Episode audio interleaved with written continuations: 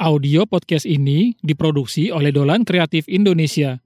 Tapi lo juga bisa lihat di channel YouTube Kisahku. Oh iya, jangan lupa subscribe juga channel Kisahkunya ya.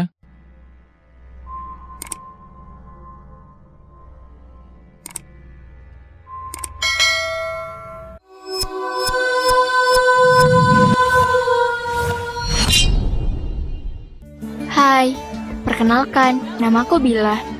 Aku anak kelas 12 IPS di sebuah sekolah negeri di kotaku. Aku sendiri cukup terkenal di sekolahku. Tak mungkin tak ada yang menyapa di kala aku lewat. Dari dulu, aku dijuluki baby face. Ya, karena memang wajahku begitu mulus dan putih. Layaknya wajah bayi. Sebetulnya, banyak sekali cowok yang ingin mendekatiku. Tapi sayangnya, aku sudah mempunyai kekasih. Ya, dia Zaki kekasihku. Kita sudah menjalin hubungan selama enam tahun. Dia begitu menyayangiku. Dia tak pernah memarahiku. Dia selalu memberikan apa yang aku inginkan. Bahkan, kita sudah saling mengenalkan satu sama lain ke keluarga kami masing-masing. Aku sering diajak main ke rumah Zaki, dan sebaliknya. Kita sering masak bareng, makan bareng, ngerjain tugas bareng. Sampai kalau ada acara keluarga, aku selalu diajaknya. Hehehe, ya meskipun malu, tapi aku merasa senang. Oh iya, Zaki sendiri seorang ketua tim basket di sekolah kami, dan dia memiliki sebuah band yang cukup terkenal. Jadi, tak sedikit wanita yang mengaguminya. Tapi, dia adalah tipe lelaki yang cuek. Jadi, aku begitu mempercayainya selama kita pacaran. Aku tahu dia tak akan pernah dekat dengan wanita lain, apalagi selingkuh. Beda dengan aku, setiap ada lelaki yang lebih segalanya dari Zaki, aku pasti selingkuh. Tapi, setiap kali dia tahu aku selingkuh, ia tak pernah marah. Yang ada, dia memperjuangkanku dengan mati-matian agar aku kembali padanya. Aneh memang, tapi ya begitu adanya. Kadang aku tak habis pikir, hatinya terbuat dari apa? Aku selalu tanya, kenapa dia tak memilih wanita lain saja atau meninggalkanku? Namun, dia hanya menjawab, ini karena aku telah jatuhkan hatiku padamu, dan aku tidak ingin kau disakiti, bahkan dihancurkan oleh lelaki lain. Begitu senang dengan beruntungnya aku dicintai dan disayangi oleh Zaki. Tibalah perpisahan kelulusan SMA, dan itu tandanya aku dan Zaki akan LDR. Iya, hubungan jarak jauh. Sebenarnya, tujuan kita sama, yakni lanjut ke universitas ternama di Jakarta. Tapi sayang, yang diterima hanyalah aku. Dan terpaksa, Zaki harus tetap tinggal di kota kami. Kita selalu saling meyakinkan. Tapi, Zaki terlihat begitu sedih karena takut aku menduakan dia lagi. Tapi, aku terus meyakininya dan akhirnya dia mempercayaiku. Hari ini, pertama kali aku masuk perkuliahan. Banyak lelaki yang menatapku. Aku begitu malu dan tak percaya diri. Aku pun tak sengaja melewati kerumunan laki-laki yang sedang duduk-duduk di depan kelas. Kelihatannya sih mereka para senior. Aku pun coba berjalan sesopan mungkin. Dan aku pun tak lupa bilang, Permisi kak. Sontak, semua laki-laki yang ada di situ menjawab, Silahkan Nona cantik. Namun, aku bisa melihat ada satu orang lelaki yang tak menjawab. Bahkan, dia begitu cuek dan tak melirikku sama sekali. Dia sangat tampan, dan gayanya begitu kece. Kelihatannya sih, anak kaya raya.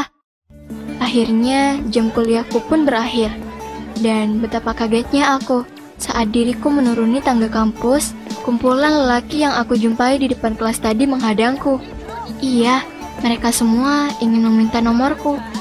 Sebenarnya, aku males. Tapi karena aku takut diapa-apain, akhirnya aku pun memberikan nomor teleponku. Setibanya di kos, Zaki pun langsung menelponku dan menanyakan kegiatan apa saja yang telah aku lakukan. Siapa yang menggangguku?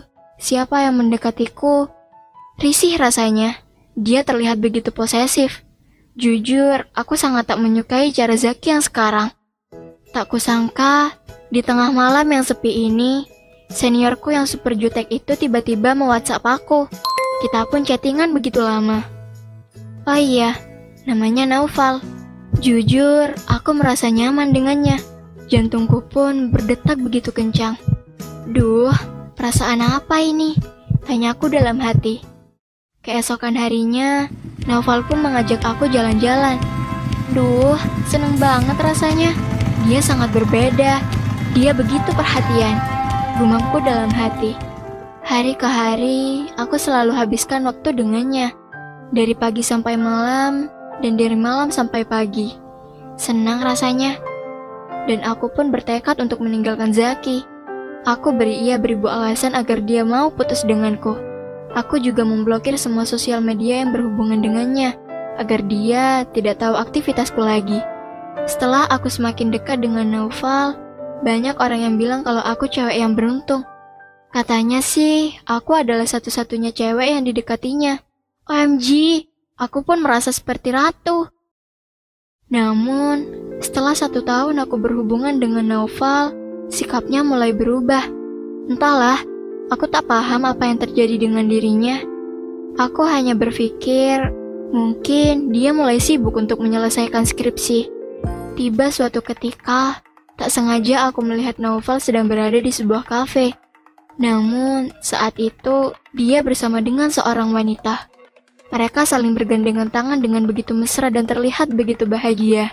Hatiku pun rasanya seperti ditusuk oleh ribuan pisau. Aku tak kuasa melihat kemesraan mereka berdua. Aku pun langsung menghampiri mereka. Ini siapa, Kak? Tanyaku dengan perasaan campur aduk. Loh, Bila, kenapa kamu di sini? Oh, dia Nadine, kekasihku dari Padang. Kenapa ya? Kata Naufal dengan santai. Perasaanku pun semakin gak karuan. Hah? Terus, selama ini, aku ini apa?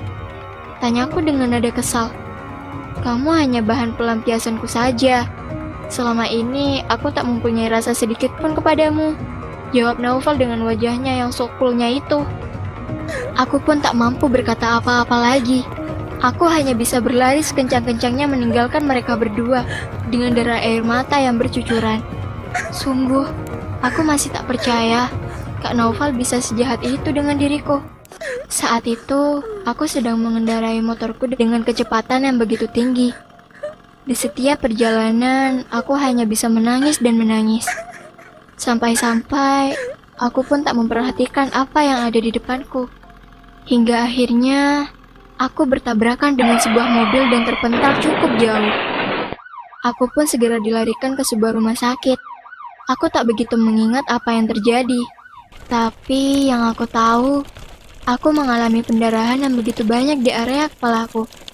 Dokter bilang, aku kehabisan darah dan membutuhkan transfusi darah golongan B. Ibuku pun langsung menangis tak karuan.